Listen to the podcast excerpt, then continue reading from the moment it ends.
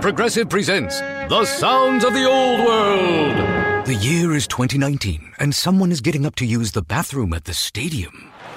Excuse me? Excuse me? Oh, sorry. Excuse me? You mind if I just squeeze by here? This has been The Sounds of the Old World. Brought to you by Progressive, where drivers can still switch and save like it's 2019. Quote today at progressive.com. Progressive Casualty Insurance Company and Affiliates.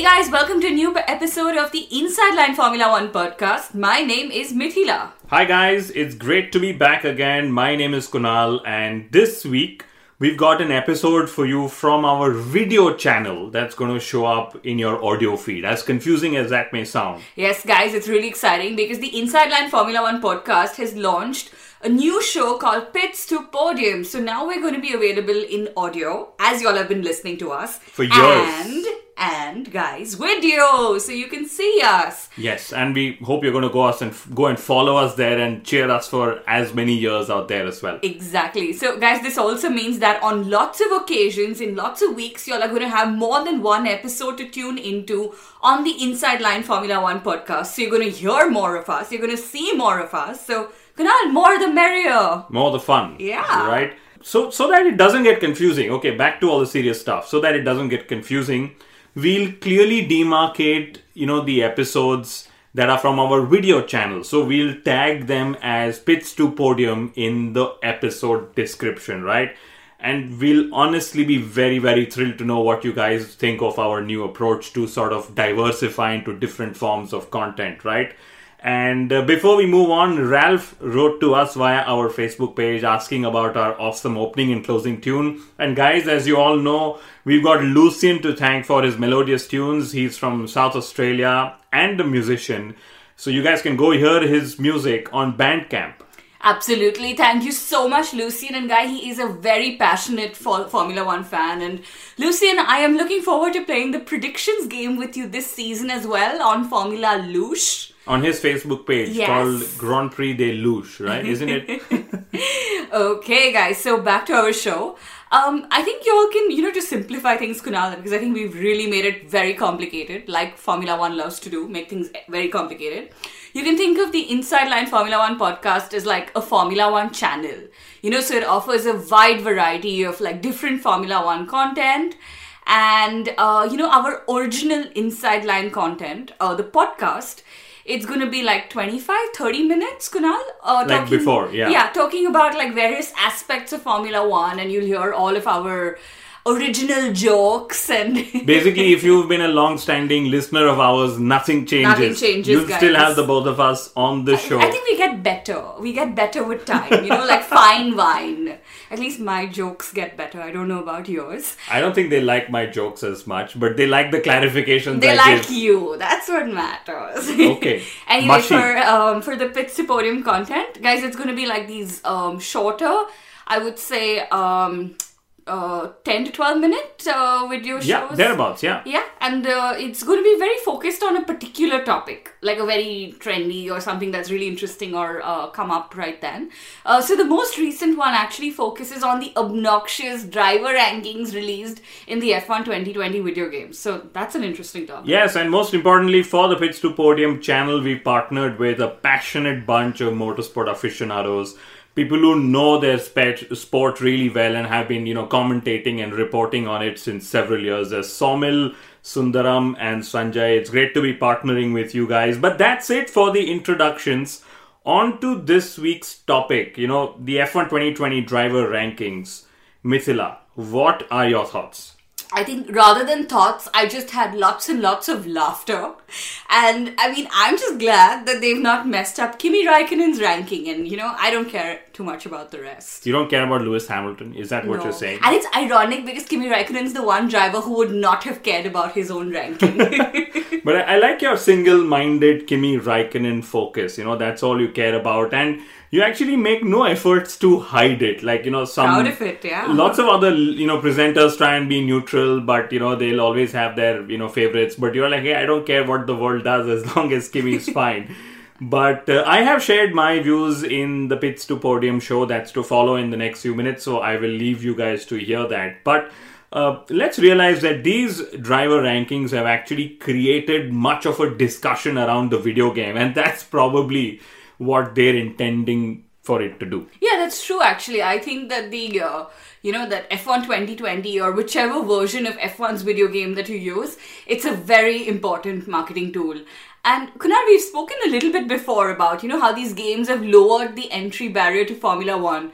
So virtually anyone can race. Anyone can race virtually, and uh, they can go in any car at any circuit. So it's so accessible suddenly. Yes, and let's try and string together Formula One's uh, marketing funnel for getting new fans. Okay, so the entry point could be, you know, the Drive to Survive series that we all love.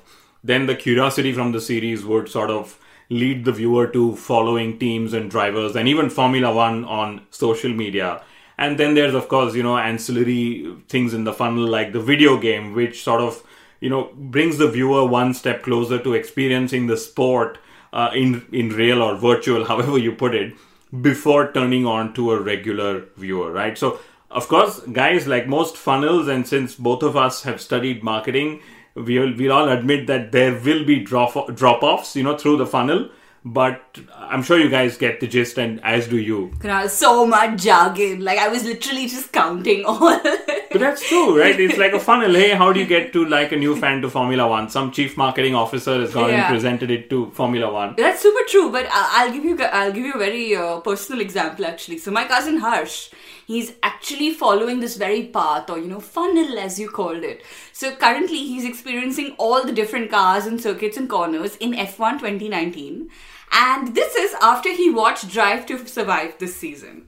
So it's like a textbook example for Formula One. So the funnel that I put together was not necessarily bad or incorrect. I I say. didn't say that, not at all.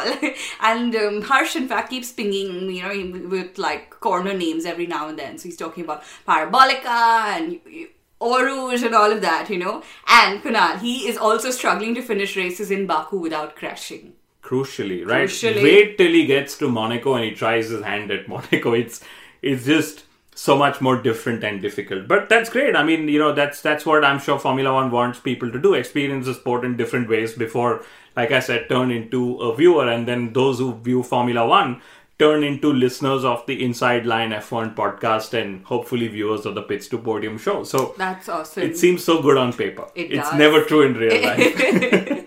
but yeah, guys, I think it's now time for you all to kind of proceed to the uh, next segment of the show where Kunal and Somil are going to discuss the uh, the obnoxious F1 2020 rankings, as we call them, and um, check it out. Y'all are going to enjoy this. Thanks, Mithila.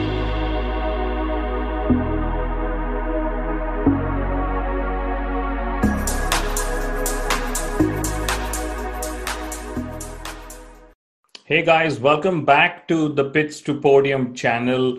You know, in this video, Somil and I are going to talk about something that's really interesting, which is, uh, you know, the 20, F1 2020 driver ratings that have been, you know, released by Codemasters. Now, usually ratings are meant to create a controversy, okay? But to me, Somil, these are absolute downright bizarre. What do you think? It's it's actually quite strange to be honest when you look at some of the ratings. Say for instance, the likes of when you've got Alex Albon having the same same rating as Lance Stroll. I mean, Alex Albon is a guy who's achieved quite a fair bit in his young career in Formula One. He's got to Red Bull, and he's rated just the same as Lance Stroll. It just kind of puzzles me a little bit, and that's not where it ends. If you take a look at this, Valtteri Bottas has got an awareness rating of 99 has a, has greater awareness apparently than Lewis Hamilton, a four-time, I think, well, not even a four-time, what a five, six-time world champion now. So Yeah. You know, F1's That's- had such a long break, we've forgotten just how many titles Lewis exactly. has won. Exactly. But you know, Exactly. it, it's it's strange because Albon's score is also lesser than the two Toro Rosso drivers. Although, Oh me, yeah. to me, that seems pretty fair because that's how Red Bull operates. You know, they always end up putting somebody in the second seat, which you don't expect to, you know, see the driver there. But uh, I think you know, Bottas's 99 is probably down to some sort of academic research which says that you know people from the Nordic countries are most aware. So okay, what do we do? Just give Bottas a really high awareness rating because you technically can't pitch him at a higher rating, uh, you know, in any of the other parameters when you pitch him against uh, Lewis Hamilton. So they said, what Yeah. do we do? Awareness, 99. You know, it can't get better than No, exactly. That is what it That seems was- like. if that was true, uh, you know, even Kimi should have had a 99, but you know, uh, that's for another day. Maybe Kimi's awareness in other things in Formula One is you know, 99. or perhaps the awareness has gone down with age. But regardless of whatever that is, it's just a bit too confusing. Now, normally, as Kunal you rightly mentioned, when you create ratings like this, it's to try and create a controversy.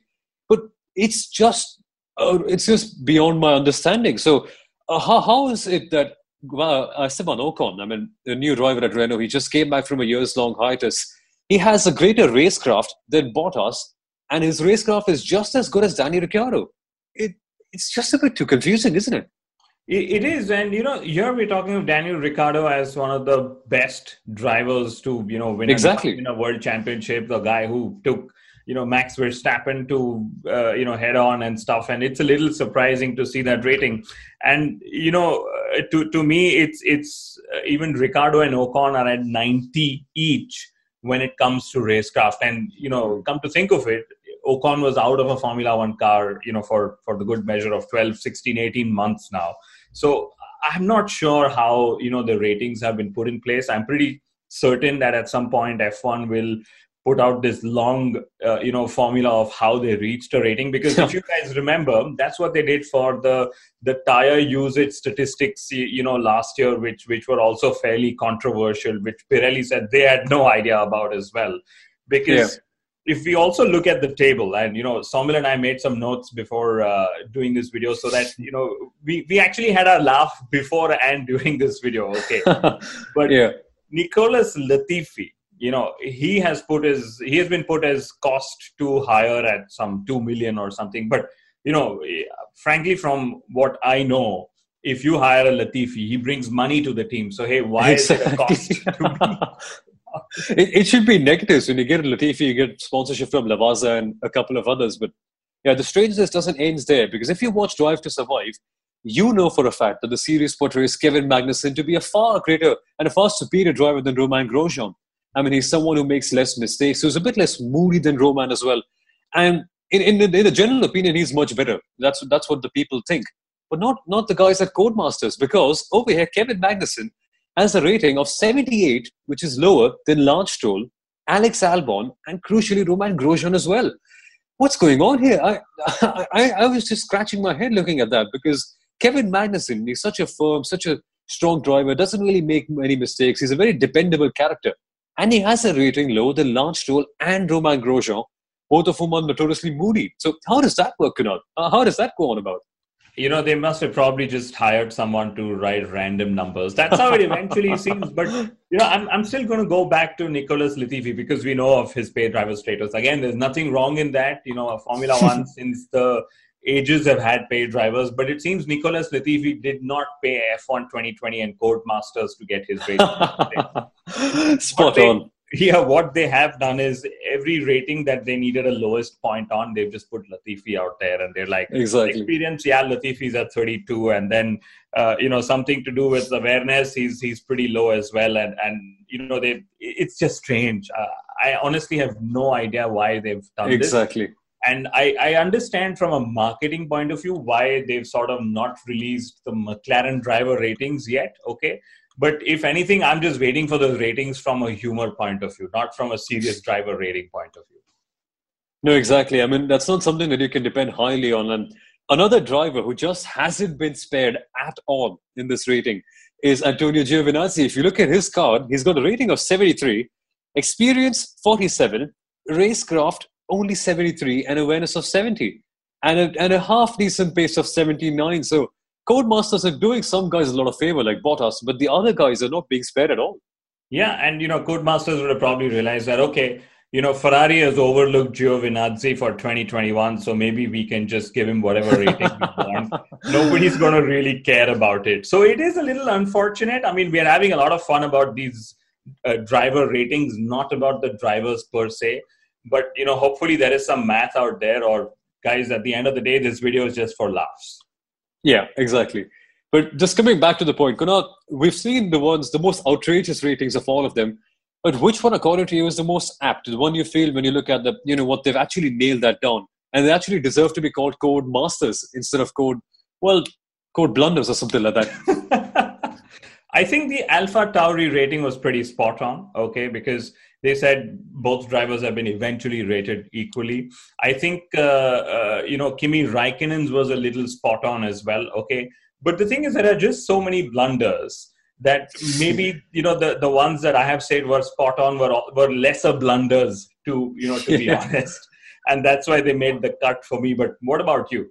Uh, I think the racecraft thing, when they've nailed it down at Max Verstappen in 94, if I'm not mistaken, that, that is a good idea and he's just one point higher than uh, Lewis Hamilton, which I think is a fair representation of what's going on. Not to say that Lewis is a bad driver, but you just kind of have an idea that Max, with his ability to put his elbows out a bit more, I think they've nailed that one down correctly. But hopefully they don't make one for commentators, otherwise they'll have one for Martin Blunder or something like that later on.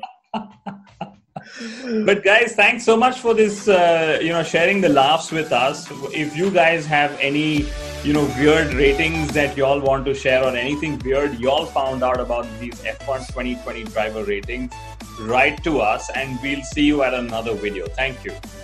See you guys. Bye bye okay guys thank you so much for tuning in to the inside line f1 podcast and the pits to podium show you guys are welcome to subscribe to us on social media as well as on YouTube and Instagram and the likes. We are trying to diversify our content and would love to hear from you on what you feel about it. And at that moment, at this moment, I'd like to turn around and say we will see you in a few days with another episode because we've got lots of things in store to talk about. We love talking. oh, you're still here. Okay. I'm still here, Kunal. Adios, guys. Adios.